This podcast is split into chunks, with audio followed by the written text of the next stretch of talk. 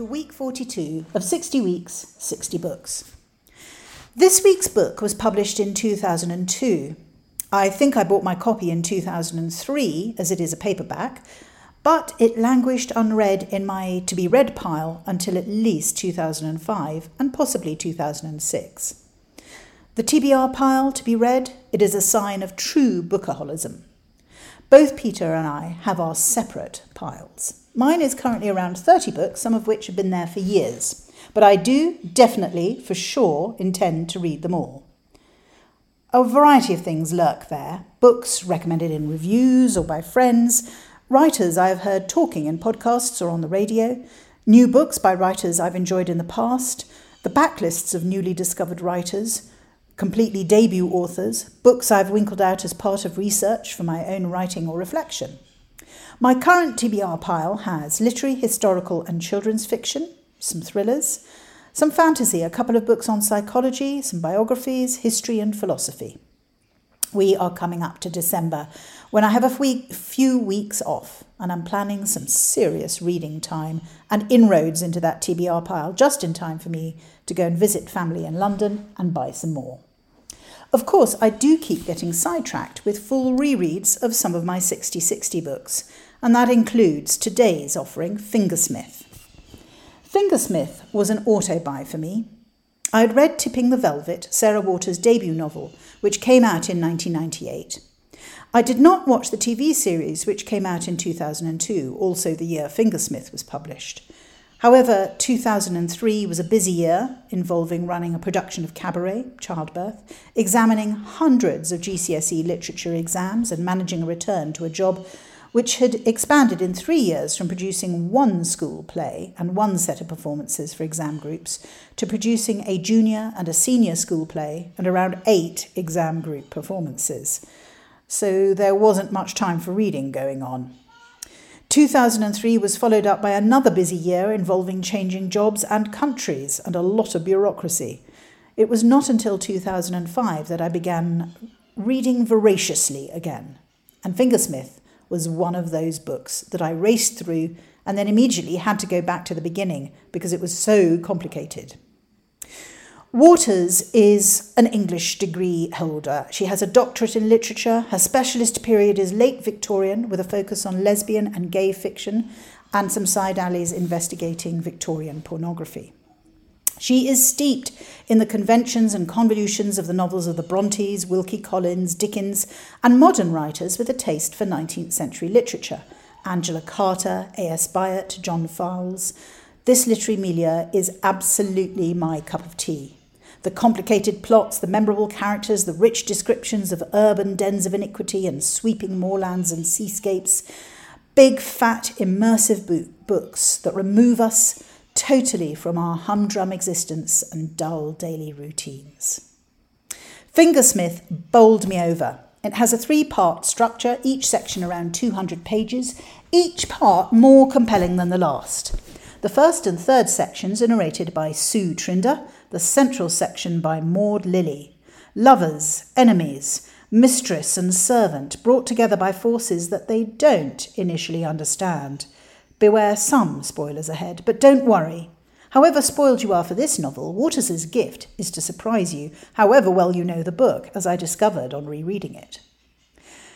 The primary settings of the novel are the borough, a now gentrified hipster area of London, but in the 1860s, a rough, dangerous part of the great city, reminiscent of Dickens's depiction in Bleak House of Tom All Alone's, a terrifying slum where the desperate, the criminal, and the cruel reside.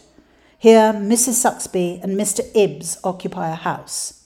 Mrs. Sucksby is a baby farmer, feeding gin to infants, and Mr. Ibbs is a fence, a receiver of stolen goods.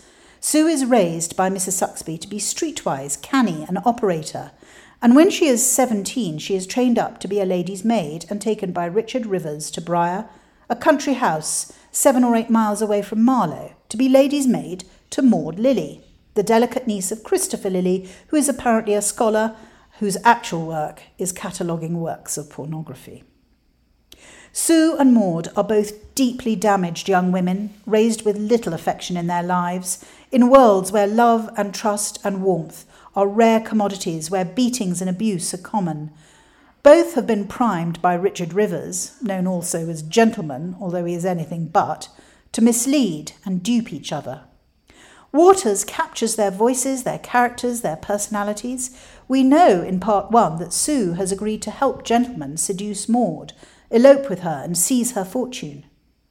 But Briar is a mysterious place, and Maud is Sue's only real friend there. The house's name, of course, hints at fairy tale, at the story of Briar Rose or Sleeping Beauty. In the most innocent versions of the story, woken from her enchanted sleep with a kiss, in the darkest versions of the tale, raped in her sleep by a man of royal blood and left pregnant by him until one of the twin babies to which she gives birth sucks the enchanted splinter of flax from her finger. Waters conveys throughout the story a sense of dark magic, corruption, and persistent threat to both girls. It is unclear who is the enchanted sleeper. In part one, Sue's first narrative section, we are led to believe it is Maud who will be Sue's cat's paw, and Sue describes Maud like milk, made for spoiling, a gentle, kind, delicate creature. Then, as the time comes closer and closer for the elopement to unfold, Maud seems afraid, unaware of the physical implications of marriage. Sue kisses her. They make love. Sue wakes, guilt ridden, riddled with love and confusion. But Maud is by no means the innocent that she and gentlemen have created to fool Sue. Raised initially in an asylum for insane women, then brought to her uncle's house at the age of 11, she has been trained up to help him produce his oeuvre, a definitive catalogue of pornographic works from antiquity onwards. Steeped in 19th century novels in her depiction of Christopher Lilly, Waters alludes to the character of Dr. Casaubon in Middlemarch, the stifling failure of a husband who seeks to manipulate his young wife Dorothea from beyond the grave, and whose raison d'etre was his aim of producing a key to all mythologies, a task that is beyond him, first, because his own knowledge and understanding are so limited, and second, because he dies, leaving the work unfinished. Maud has been raised first in this asylum for lunatic women, where she has helped the women working there by meeting inmates, and then when she is taken up by Christopher Lilly, brought up in his house, to be a cog in his machine, a mechanical being, to be chastised, beaten with his silk covered beads that harm but leave no visible trace. Maud dislikes gentlemen but seems happy to accede to his plan of elopement, purely to escape Briar. Waters layers irony on irony, surprise on surprise, the first shock comes when Gentleman and Maud between them, following the elopement, deposit Sue in the asylum, claiming that she is mad because she keeps asserting that she is the maid and not Mrs. Rivers, the lady. Maud and Gentleman then leave for London, where he has promised to install her in a little house in Chelsea so that she can continue, or at least begin to collect about her, her own life. Instead, she finds herself a prisoner in Mrs. Sucksby's house in Borough. Racked with remorse and the realization that both Sue and she were dupes for gentleman and Mrs. Sucksby, she tries to escape. There are many more secrets and astonishing twists, but I am not going to go any further. The consequences of Sucksby and Gentleman's manipulation of the girls are complicated and unexpected.